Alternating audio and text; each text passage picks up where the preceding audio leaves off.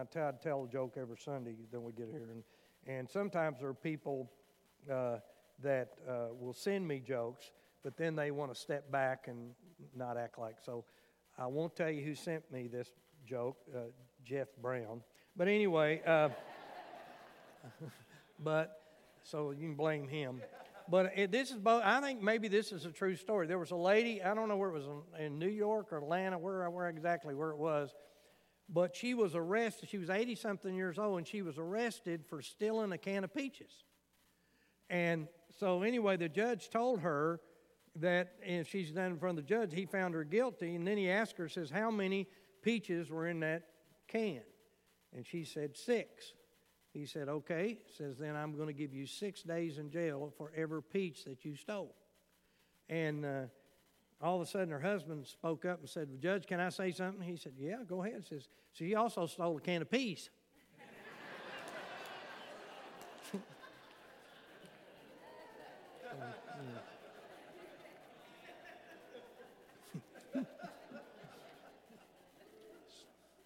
So that the main thing to remember there, if your wife ever shops, you know, ever uh, shoplifts, then uh, just remember what she stole. So whatever. All right. Well, I'm going to start a series of sermons, and this is on the Book of Romans, and I, I'm not, you know, I, I love Romans. I've always felt uh, just some akin to it. Uh, I, I, think one, I, other than the four Gospels, I believe that Romans, especially Romans six, seven, and eight are two of the, great, the, great, the greatest verses in, in the scripture. But I, I want to start this, and, and I hope that you'll really pay attention because I believe in this time while we need to be talking about the fact that Jesus is coming, and, and we do this on a regular basis in this church, but also the fact that I want you to understand who you are in Christ. I want you to uh, come to a place that you have a really great relationship with the Lord. And there may be some of you in here today that feel like, well, my relationship between me and the Lord is not as great as it ought to be. Uh, but if you've come to know Christ, I, I, want you to really listen to what I've got to say today. And so turn with me, if you will, over to Romans 8, and we're going to read the first four verses there. Listen what it says. It says, There is therefore now no condemnation to those who are in Christ Jesus, who do not walk according to the flesh but according to the Spirit. For the law of the Spirit of life in Christ Jesus has made me free from the law of sin and death. For what the law could not do, in that it was weak through the flesh, God did by sending his own Son in the likeness of sinful flesh on account of sin, he condemned sin in the flesh. Verse 4. That the righteous requirements of the law might be fulfilled in us who do not walk according to the flesh, but according to the Spirit. Let's pray. Father, how I need you to make this as plain as it possibly can be. That, Lord, uh, there are so many of us that live, live disqualified. We still live in the past. We still live as if our sins, if, even though we've come to Christ, we live as if that our sins have not been forgiven. So, Lord, I pray simply today that uh, the words of my mouth and the meditation of my heart would be acceptable in thy sight, for you're our strength and you're our redemption, you're everything, and we can't do this without you. So I pray that you'd be with us, and I ask that in Jesus' name. And for his sake, amen. I think sometimes we take verses, and you know, I, I was showing that over in the third chapter of the book of Revelation in Sunday school this morning. Some people talk, want to talk about that the fact that it blots out. That, that you know your name can be blotted out, you know, the scriptures. And if you read that verse over there, it doesn't say God will blot it out. In fact, it says this it says God will not blot you out. That's what it says. But we argue over the fact, well, that means simply that God can blot it out. Rather than celebrating the fact that God will not blot your name out, we want to talk about how God will blot your name out. And the truth of the matter is, I believe with all my heart and soul that every single solitary person that is ever born, their name is put in the book of life. And I think I can back it up with Scripture that their name is put in the book of life the moment you're born. But if you come to a place, if you come to a place in your life where you never, there's never a historical event in your life, there's never a time that you accept Jesus Christ as your Lord and Savior and you die, at that point, God does take your name out of that book. And the Bible tells us that all who was not found written in the Lamb's book of life were cast into the lake of fire. Your name wasn't there. Why was it not there? Because you never came to know Jesus Christ. So, my whole point is so many times we want to hear the negative rather than hear the positive. Well, I want to tell you, I could not preach a more positive sermon this morning than what I'm about to preach. Because the Bible says there is now, now, no more condemnation to those in Christ Jesus. Now, years ago, I heard a, a, a story, and it was about elephants. That when baby elephants are just really small, they take a chain and they put that chain around that, uh, that baby elephant's leg, and that he tries to pull on it, and he tries to pull on that chain, and he can't move, and he gets in his head that he cannot move. Now, when he's when later on he becomes a huge, massive elephant, they don't even put a chain on his uh, a chain on his leg. Even though he could pick a pickup truck and, and throw it around or do what, play ball with it or something like that, he could do that. He doesn't do that. Why? Because in his mind, even though he's stronger now than he ever was, in his mind, he thinks he cannot do it. Now, I think there's a lot of Christians that way. That even though Jesus has told us what he has done and what he will do, we don't believe him. And that's the problem. We don't believe what he says. There was a story by the man by the name of Robert Solomon. He was 50, he was a 50-year-old convict who had a horrible childhood. He spent most of his life in prison. And in 2001, he was released from prison and he found it very difficult to live. In 2010, he had a grace like experience. He was riding a New York subway, and Rashad Green was looking for someone to play a tough looking convict for an upcoming film. He saw Robert and he asked to try out, and he did, and to everyone's surprise, he got the part. Salzman had a hard time believing that he was free, though, that he was outside, out the doors, he could, could do whatever he wanted to do. On one occasion, while they were filming the movie for a Long Island location that was a prison, he had a long day and he found himself tired during a break, and he went into one of the cells and he laid down on the cot and he fell asleep. When he woke up, he became confused and he thought he was still in prison, a prisoner. He started crying until slowly it dawned on him he was, he was a free man. He was overjoyed by the fact he could walk out of there a free man anytime that he wanted. That's a picture of who we are many times. Many ways, this reminds us of many of us who were set free by the gospel and yet we act like we haven't, it has never happened. We forget we're free, and we've not figured out why the burden is still heavy upon us. This is why we're looking at Romans 8 this morning, because it is here that we learn about our freedom. I've always said that Romans 6, 7, and 8 were the hub of the Bible. Romans 8 has been called the greatest chapter and the greatest book and the greatest verse in all the Bible scripture. And one of the great scriptures is Romans 8 28 that says, All things work together for good to them who love the Lord, to them who are called according to his purpose. It also says this it, it, you go on, there is no chapter in the Bible that presents what the spiritual life is all about.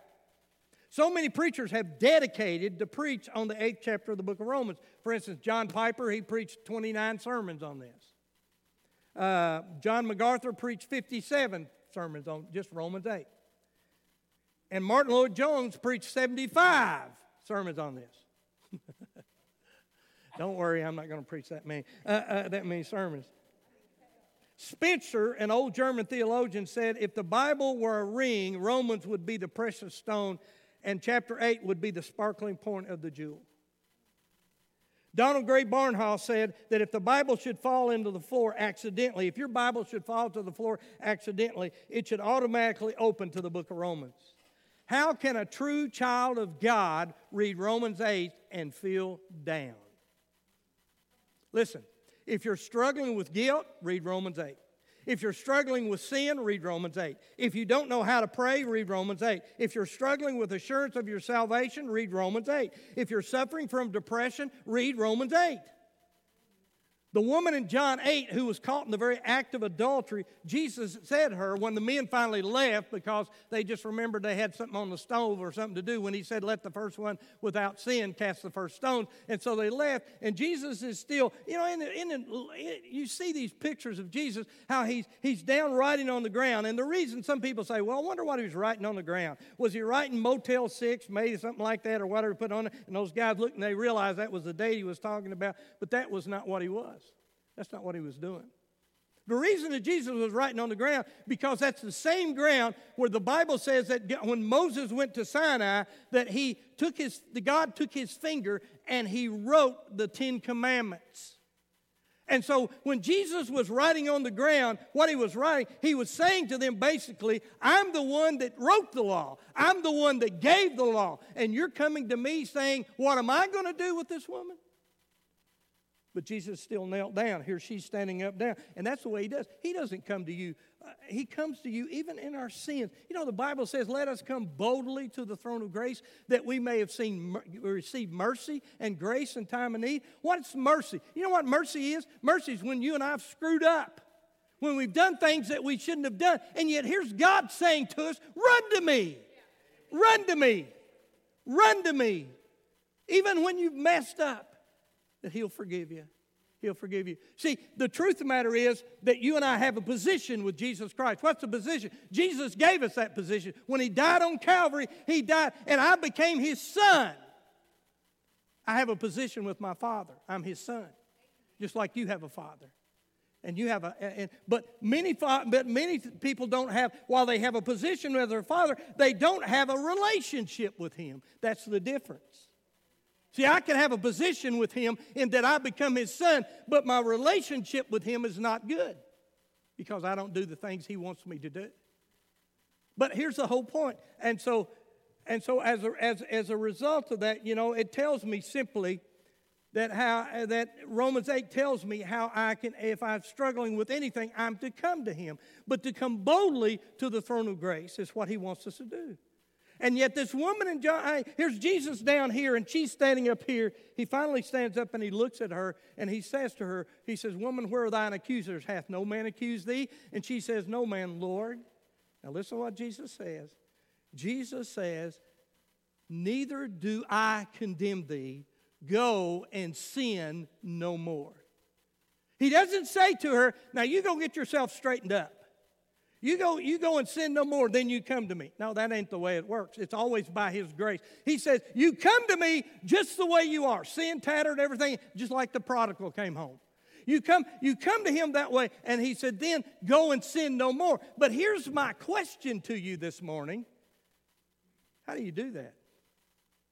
See, we come to Christ and we know that all of our sins have been forgiven on Calvary, but how do I live that life that he wants me to live? How do I live the life where that, there is no sin? How do I do that? And, and that's the question. And so go and sin no more. But how do, how do I go and sin no more? Here's how. For Roman 8 tells us. Jesus said, Go your way, sin no more. Jesus' tone with the lady was not, okay, now if you'll you, now uh, go off and, and, and uh, uh, go off the, you know, if you go off on, on the tangent or look, and, and you get back in this time, but if that happens again, you're going to be in big trouble. Did he say that? No, he didn't say that. He just said, go and sin no more. I believe that Jesus' tone was, go your way, you're a free woman.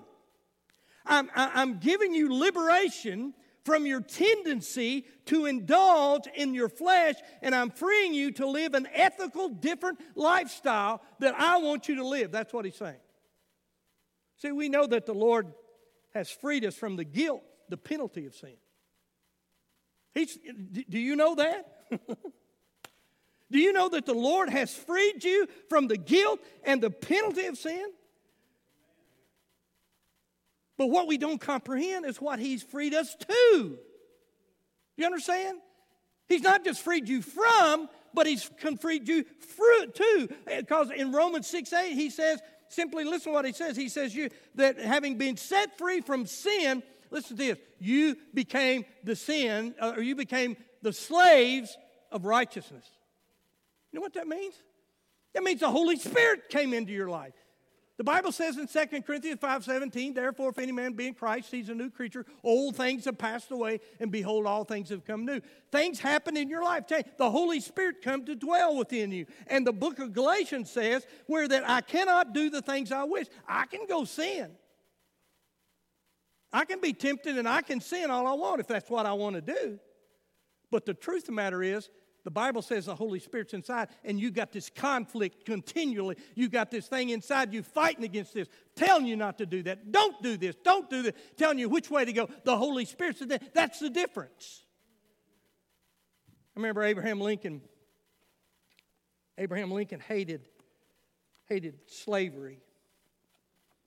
And one time he went to the slave market, and there was this young teenage girl that was there and she she hated everybody around her because of the way she'd been treated she'd been abused and everything else.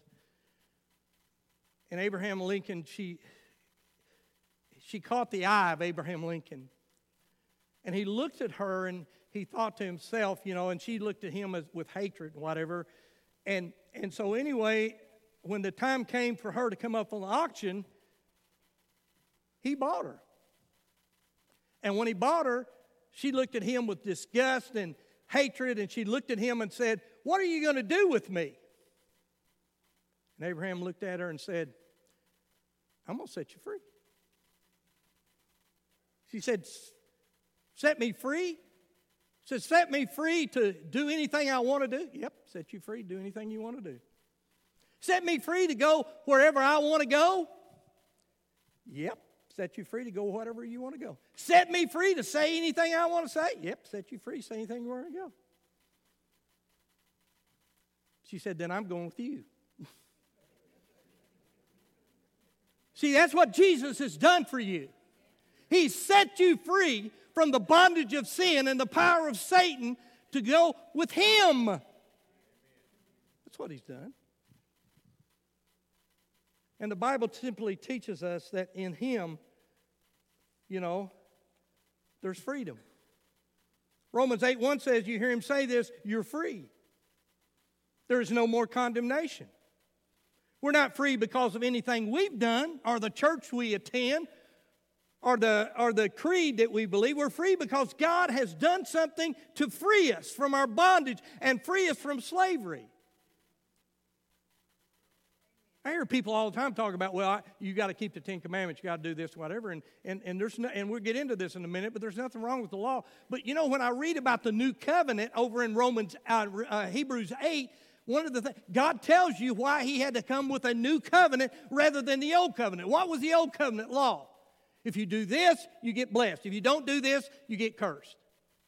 But the new covenant came, and when the new covenant came, why did the new covenant come over in Romans 8? Because he says you could not continue in it. That's what it says. Read it. What does that mean? It means we couldn't keep it. We couldn't keep the law. And so, what does God do? He did something for you that you yourself could not do. We say, well, no, now, Lee, we need to keep the law. Well, what does the Bible say? The Bible says over, I think it's in the third chapter of the book of Romans, I think it is, the third chapter, verse 20. Is it 320? Uh, let me make sure I don't tell you a lie. Uh, 320, yes, it is. Three. It says, therefore, by the deeds of the law, no flesh will be justified. See, this is what's wrong with America today. We think we can legislate. George Washington, John Adams, Thomas Jefferson, all those guys said that in order for us to have a free country like we are supposed to have, in order to have it, you must have you must have morality, but you cannot have morality without religion. But you see what we're trying to do, we're now trying to pass laws that will give us morality. It won't do it because it's by this. What does the word say? It says, "By the works of the law, no flesh will be justified." What does it mean? You can pass all the laws you want to. You you can tell your your grandson when you put something on your coffee table or whatever, don't touch that. Guess what? There's something inside of us, inside of our very nature. This is why God tells us our heart's got to be changed. It tells us we want to sin. So we're free. We're free because God has done something to free us from bondage and from that. We're, we're justified by faith. Romans 5, Romans 5 1 says this having, having been justified by faith, we have peace with God. I don't know about you. I don't I, I tell you, I want peace with the main guy. There'll be a lot of people won't like you because you're a Christian. There'll be a lot of people won't turn against you. You, you know, and it's going to get worse, guys. You may go uh, apply for a job. As you apply that you're a Christian, you won't get it.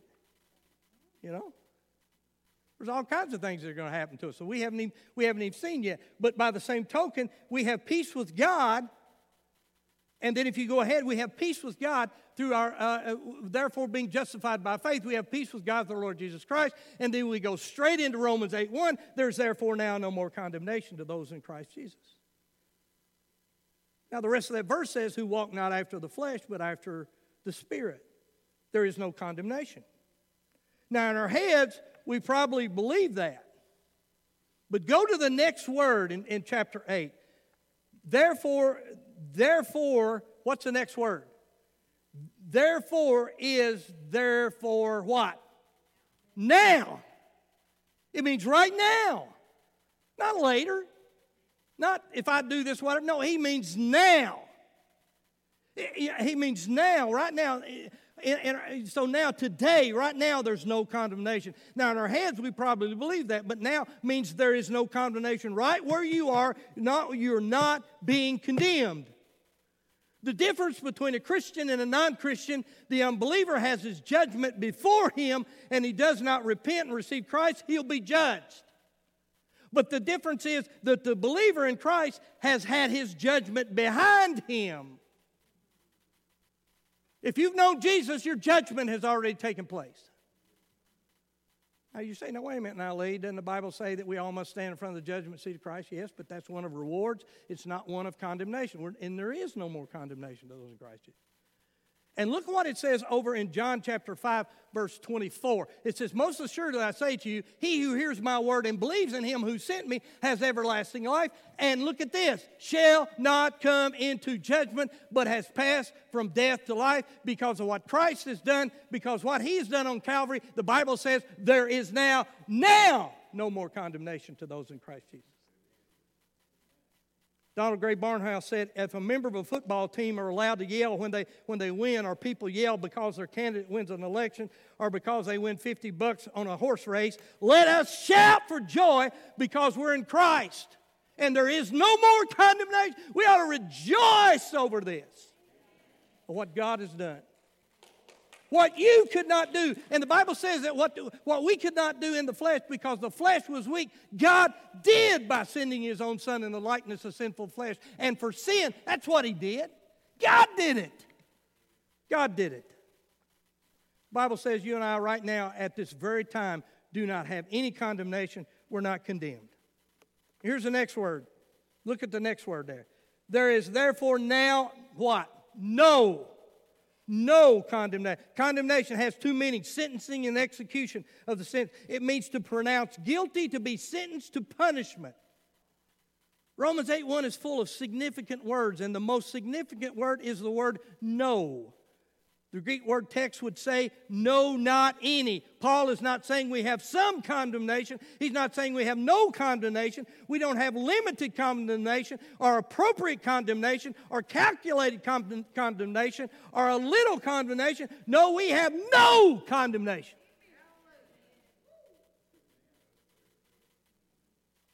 So, what does that mean? There is no condemnation. He will not kick you out of his family no matter what you do. He will never, never leave you. Now, I will say this to you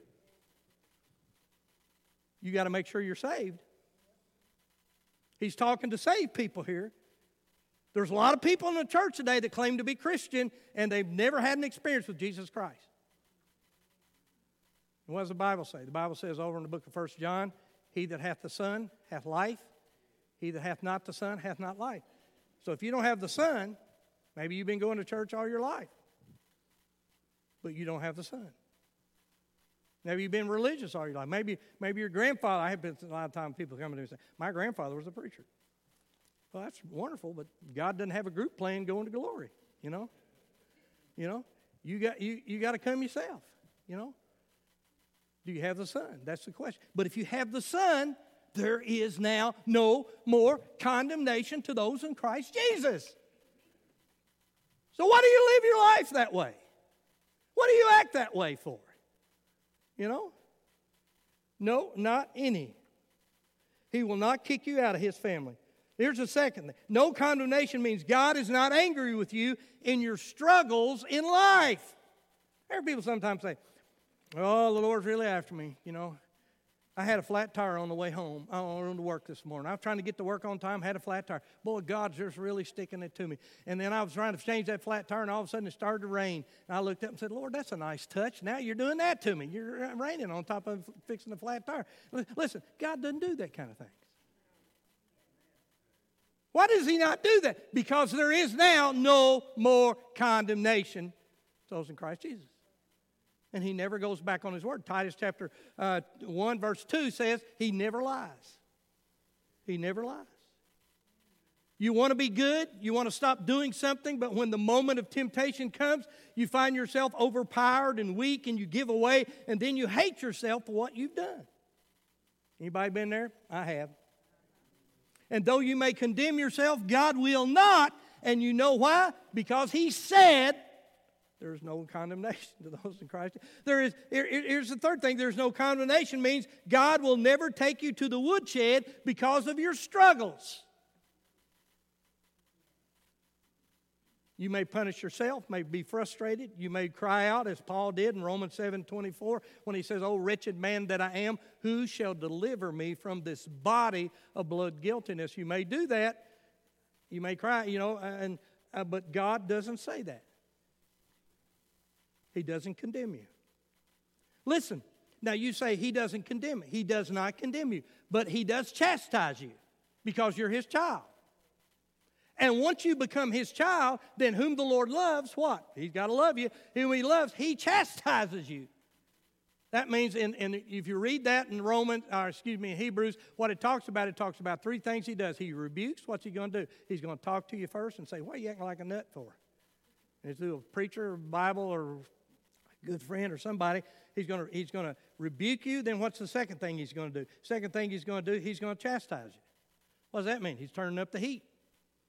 I see Christians sometimes are going through a lot of stuff, and the reason they're going through because God's removed His hand, and as He removes His hand, He doesn't cause it, but as a result of that, Satan sees that and he moves in.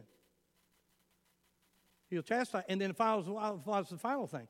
The final thing is if you don't give in to him and you belong to him, then he's going to do what? He is going to, he's going to uh, finally uh, scourge you. Well, what does that mean? Well, read it over in Corinthians. He says there's some sick among you. What does that mean? Did God cause them to be sick? No, he's got to move his hand. Satan moves in. There's people that are sick. I'm not, and hear this what I'm saying. I'm not saying because a person gets sick, boy, they're sin. That's, a, that's the same thing that Job got into. No, God doesn't do that. But by the same token, it does say that there's some sleep. What does that mean? God's saying to you, You wouldn't listen to me. I came to you, I came to you. So it's time. I'm taking you home. He'll shorten your life. So I'm not telling you you can go out and sin however you want to, but because you know, because even Paul mentions that, the, who wrote this, he says over in, in, in six and also seven, shall we continue in sin that, uh, that, that shall we continue in sin that grace may abound? He says this, God forbid. That's what it says in the King James Version. So we're not saying that. But even though God will chastise you, just, you know, the Bible says this. And I used to tell kids this in school all the time. Uh, the kids got in trouble. I said, You know what the Bible says? And they'd look at me and say, What? I said, I'll tell you what it says. It says that if I refuse to discipline you, uh, it proves I don't love you. I'm going to prove to you I love you. I'm going to bust your butt. Amen? See, you understand what I'm saying? I'm saying to you the very fact that God, uh, the very fact that God showing He loves you is when He chastises you. But that doesn't mean He's going to throw you away. It doesn't mean you're not His child. When you, when you discipline your child, does that mean you don't love them? No. But you don't throw them away. You just say, well, you're not my child anymore. So you know, and I know, and I, and I, let me just say this: I know there's circumstances that parents have had to had to literally look at some of their children and just simply say, you know what, uh, it says I, I, just can't do this anymore. And I've told, you know, if you got a child that's in in uh, having trouble with uh, addiction and things, I t- here's what I tell parents all the time. I tell them this: I said, you gotta, you gotta, you gotta love them, you gotta forgive them, but you can't trust them. That's the difference. Why you can't trust? Because they're the ones that betrayed your trust. They're the ones that have to put that trust back in. You, you're robbing from them when you do that. You're not giving them that opportunity. So when you're being corrected for disobedience, you're still not being condemned. I want you to get the message because so many lives are like the Robert Salzman, the prisoner, are like that. You think you're still in bondage when you're not. If you're saved, you've been covered by the blood of the Lamb, you're forgiven. The reason is because the condemnation that you and I deserve has been fully borne by Jesus Christ on the cross. I hear people all the time saying, Well, I just can't believe that God would send somebody to hell eternally. It's because you and I haven't got to heaven yet. It's because you and I haven't seen what it costs God to redeem you and I. And when we get to heaven one of these days and see we have a full understanding, because the Bible says we shall be known even as we're also known. It also says we shall see him face to face and we will know him. In, in that way, we'll look into his face. And when we do, we're going to understand why somebody would go to hell for eternity. We're going to understand what God's done. If you're saved, you have been covered by the blood of the Lamb and you're forgiven. The reason is because condemnation that you and I deserve has been fully borne by Jesus Christ on the cross. Do we deserve to be condemned? Absolutely. But Jesus took the penalty for us. Now, the rest of that verse says, Who walk not after the flesh, but after the Spirit. And let me just say this to you. And I know Carol Goodrich, if she's watching today, I guarantee you, she said, You better say the rest of that verse. That's what she always told me. You better say the rest of that verse. And it's true. But let me say this to you there is no condemnation in anyone who comes to know Christ, whether they walk in the flesh or whether they're in the flesh or in the spirit. It's still true because God did that. It's something God did. But let me tell you something the very reason the very reason that we don't know it, because why it's not a reality in your life and my life, is because we walk in the flesh and we don't walk in the spirit. That's why. We don't have an active prayer life. We don't, have, we don't get in the Word to see what the Word says. I hear people all the time, you know, when death comes, what's the first thing I need to do when I have to love somebody what a death? I need to get this Bible out. I need to look for the promises in here that God has told me. You know? Listen, one of the greatest things that can happen to any of us is to die and go to heaven. I've been, read, I've been reading Lee, um, uh, what's his name? Lee, help me, help me out. What? Who? Yeah, Strobel. I can't even hear anymore. That's what you get when you still got an old preacher. Uh, but Lee Strobel's book on heaven. And man, it, it just pumps me up because he's talking about he's talking about that there is consciousness and, and this is by, he's got all these people's consciousness after we die. In other words, your brain stops, but you still go on. And, and then also he's talking about NDEs. What's NDEs? Near death experiences. All these people that's had all these experiences, they've died, and they, what they saw and things like that. There's over and over and over again evidence after evidence, evidence. And man, I'm thinking, man, if we get a load up today, I'm ready to go. I don't know about y'all, but so, so I mean, heaven is, so when we got somebody that we love and we care about that, man, they're experiencing something that that you and I can't even begin to think about. Amen? He said, Well, how, well, you know, can you really know? There is no condemnation to those, so I can know. That's why he writes to us over in 1 John chapter 5, verse 13, says, These things have I written unto you who believe on the name of the Son of God, in order that you might know you have eternal life. So, you know, so and, and, and not, a lot of people believe that that latter part of that phrase, the, who walk not after the flesh but after the spirit, a lot of people believe simply that that is there because it should be in verse 4. Because if you go to Romans 8, verse 4, can you put that up there? It says this, who do not walk according to the flesh, according to the spirit, should be in 4. And why do they think, why do they think that it could be Uh, why should it be in Romans 1, 8 1? Because when you think about it, when you think about what God has done, that there is no more condemnation to those in Christ Jesus, what an impossible thought. That even though we screw up and even though we sin, that God loves you so much that He would send His Son into this world, let Him die for you, where that now He paid the penalty for every one of us. It's hard to believe. And to know that God never goes back on His word.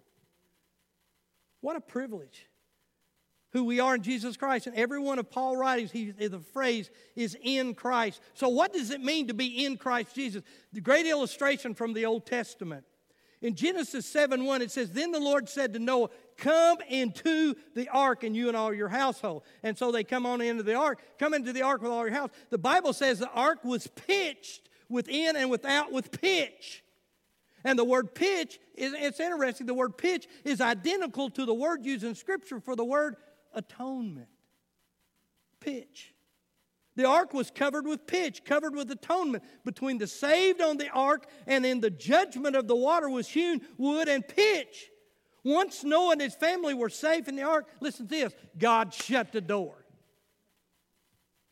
There's coming a time very soon when God's going to shut the door on this too. And if you're not saved by then, you won't be saved. Read, the last, read one of the last verses of Revelation. He that is unjust, let him say unjust steal. That's what it says. So, you know, so they're in the ark. Once Noah and his family were safe in the ark, God shut the door. Here was a complete security. When the wrath of God came down, where was Noah? He was in the ark. You get it? When he was when the wrath of God came on the flood, where was Noah and his family? They were in the ark. And once Noah and his family were safe in the ark, God shut that door. And once they were in the ark, listen to this when the wrath of God will come down, and it is coming down into this world, we're not, we're not in the ark, but guess where we are? We are in Christ. And we're going to be saved. Christ has taken everything for us. He took, he took the hit. You know, uh, one, one time years ago, Cricket and I went up to uh, Niagara Falls. And we didn't stay on the American side. We got there and we didn't want to become a Hindu, so we went to the Canadian side anyway. So we go, the, we go over there and, and uh, we went to see a, we walked around, saw the falls and all that kind of stuff, you know. And they, but one night we went to a movie that was there, and I don't remember what the movie was. But anyway, what, where it was. But we came out of the movie, and we were going to have to walk back to our hotel. And a storm came. And when that storm came, it was windy, and I mean, I mean, it was picking things up and throwing things every which way. And, and, and we had a long way to go. And, and so we got in a corner, we got in a corner of a building. And never will forget this. Now, I, I, when I say never forget it, because I actually forgot about it. She used this in, in a testimony one time. But we were in a we were in a corner. I mean, we finally I got her over in a corner. We were, I mean, things boom, boom, boom, uh, signs, everything else. And so I got her in a corner, and I put her in a corner, and I stood in front of her, and I stretched my hands out like this. I don't know what I was doing. I wasn't trying to be smart or being a hero or something. I just because I was trying to block things, you know, keep from hitting. But she used that as an illustration to say simply that what I was trying to do for her, that's what Jesus did for you. All the stuff that is coming at you, all the stuff, all the sin, all the other things that's coming at you, Jesus is trying to block it. He's trying to keep it from hitting you. And that's what he did. When he went to Calvary, he took the hit, not for you and I. Now, it, there's, a, there's, listen to what Martin Luther has to say about this. He says, It is impossible for a man to be a Christian without having Christ. And if he has Christ, at the same time, he has all that is in Christ, which gives peace to the conscience that by faith our sins are no more ours, but Christ on whom God has laid them, and on the other hand, all of Christ's righteousness is ours, to whom God has given it to Christ, lays his hand upon us, and we're healed. He casts his mantle upon us, and we're clothed. For he's a glorious Savior, for our faith unites the soul with Christ as with the spouse to her husband. Everything that Christ, listen to this, everything that Christ has becomes the property of the believing soul, and everything the soul has becomes the property of Christ. Christ possesses all blessings and eternal life that are property, property of the soul. The soul lays all its iniquities and sins, and they, they henceforth become the property of Christ, who's both God and man. Christ, who never sinned and is perfect. Christ the Almighty, the eternal, taking, uh, taking to himself by the ring of faith all the sins of the believer. Those sins are lost and abolished in him, for there is no more condemnation to them who are in Christ Jesus. Man. In verse 2, it tells us this, and I got to hurry. It says this it says, For the law of the Spirit of life. The law of the Spirit is the main theme. In, in, in, in, in chapter 8 and in chapter 7, Paul uses the word, if you read it, Paul uses the word me and I 42 times. Me and I, this is where he says, you know, the things I know I should do, I don't do the things I know I should not do, I end up doing those. This is where he said, anybody identify with that? You know? And, but, but, he, but here in chapter 8, the word spirit, in chapter 8, the word spirit is used 22 times. He's, he's asking, Who shall deliver me from this body of blood guiltiness, the latter part of 7. And then he says, I thank God through Jesus Christ. And then he comes in chapter 8, and 22 times he tells us the answer to this is allowing the Holy Spirit to live within you and take control of your life. That's what he's saying. That's what he's saying. Man. And, and so it's the chapter of freedom. 2 Corinthians 3:17, where the Spirit of the Lord is, there's liberty. You want to be free? Then come to Jesus. Come to Jesus. You know, and, and, and so chapter 8 tells us that when we have the Spirit of God in us, we now, for the first time in our whole human existence, we have something that can give us victory over sin and death. The Spirit of God is the distinguishing mark of the child of God. He who hath the Son hath life, and he who hath not the Son hath not life. Paul is saying when the Holy Spirit comes into that person, is liberated from bondage of evil and finds a new power within. Power that defeats sin and leads the liberated person into goodness and love. But what about good people? Don't you believe there's some good people? Oh, yeah, I believe there's some good people. But the Bible says there's none good. There's none seeketh after God. But you take that same good person, you think of the best person, you, and you stand him up against other people. And you say, oh man, he's so good. Stand him up beside Jesus. This old boy says he's screwed, glued, and tattooed. We're not good enough. That's our problem. We're not good enough. You know, power, power. When the whole, Paul is saying that the Holy Spirit comes into that person, He's liberated. Power that defeats sin leads to a liberated person to goodness. You know, I don't know anybody that really wants to sin. But here's the thing they can't overcome the temptation because the power to be able to do that is the Holy Spirit. And it does not rest in them because they do not come to Jesus. There's, there's no power. When you become a Christian, while you don't always do the right thing, you do have the power within you to do it. And the more you as a Christian submit to the Holy Spirit, the more power you have to overcome. I spent seven years in drug and alcohol, and I don't know how many years are, are, are teaching drug and alcohol. I don't want to tell you I spent seven years in drug and alcohol, but I do was teaching drug and alcohol. Years are trying to help those who have an addiction problem. But you know what? One of the main things I believe if a person can overcome is the discovering why you use. Why am I doing this? And I believe that many reasons is the lack of understanding. It's the lack of understanding the power of the Holy Spirit that was because there was no, and listen to this, there was no dependence on Christ day by day.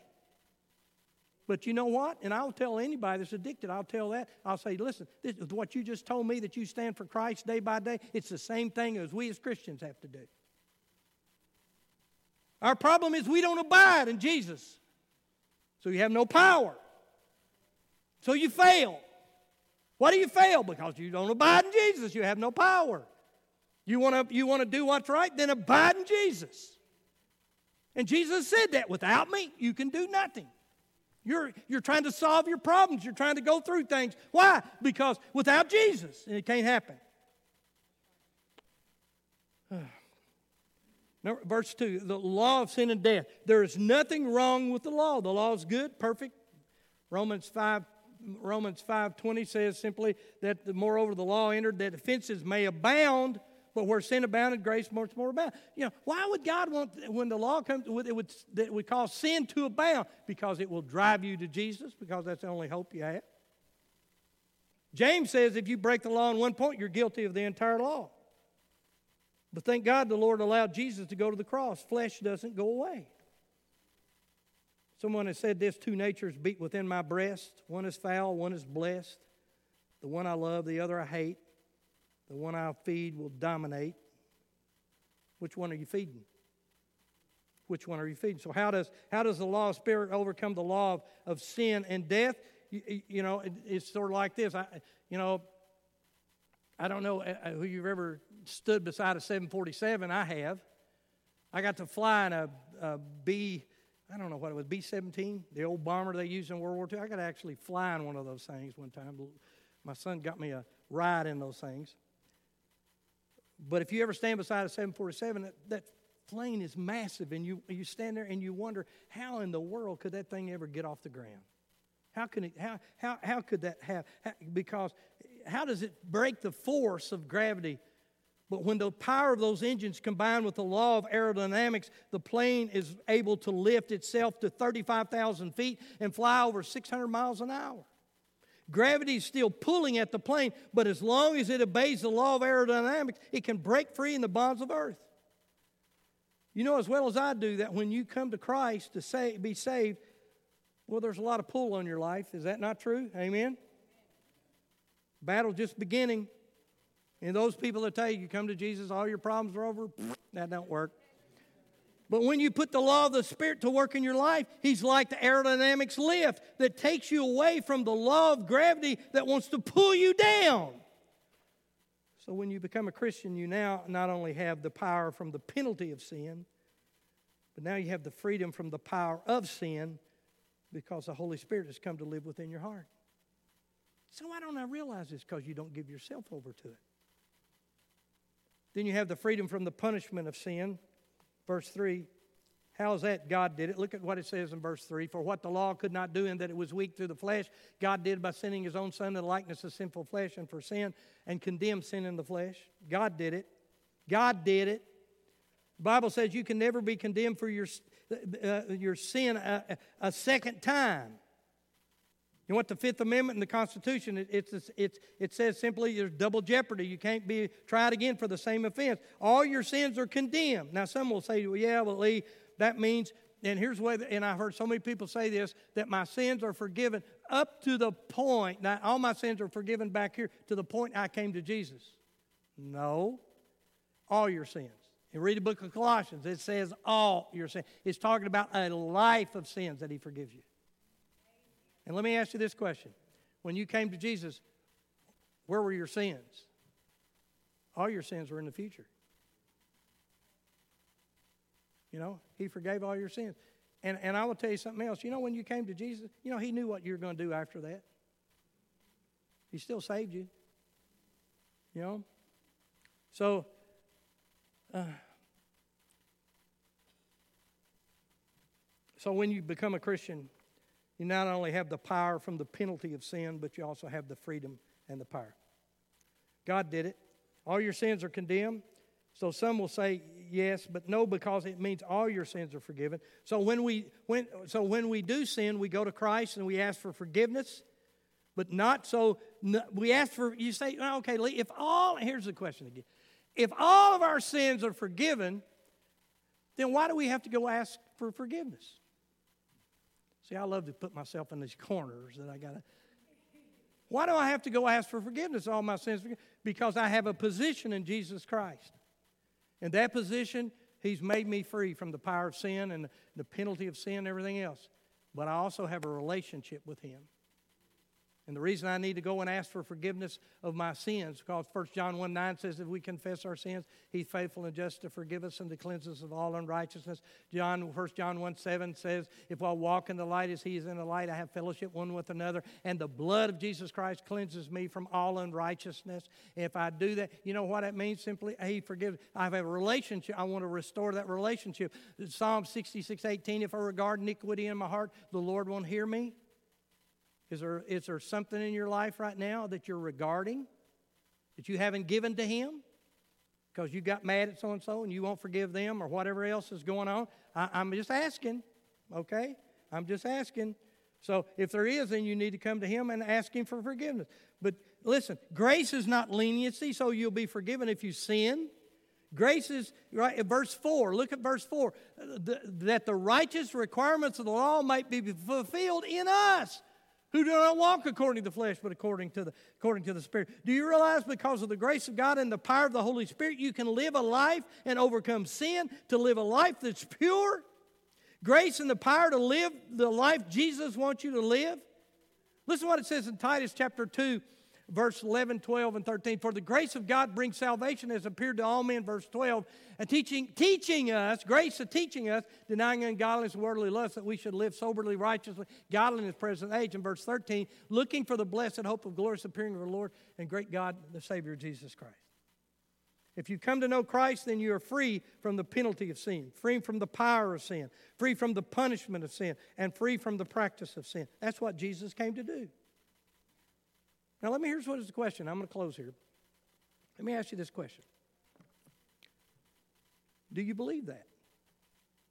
There, in essence, is our problem. God said all this. Now, do you believe it? If you believe it, you begin to practice it, you're going to experience it. But too many of us don't really believe it. Well, let me ask you this question who are you going to believe? I close the story. I, will close with the story of Matt Chandler. And I heard this before, and maybe I've used this before. I don't know. Uh, Matt Chandler was a, as a minister, and he he went back to his. He got a call to come back to his hometown and, and speak in a conference that he was supposed to be in. And so he, he was all excited about going there, and he was, and this is how Satan does, and he does it. You know, uh, I never will forget one of the first um, first sermons I had to preach in another church. They asked me to come and I went to preach. And I looked out there in the audience and there said a girl I used to date.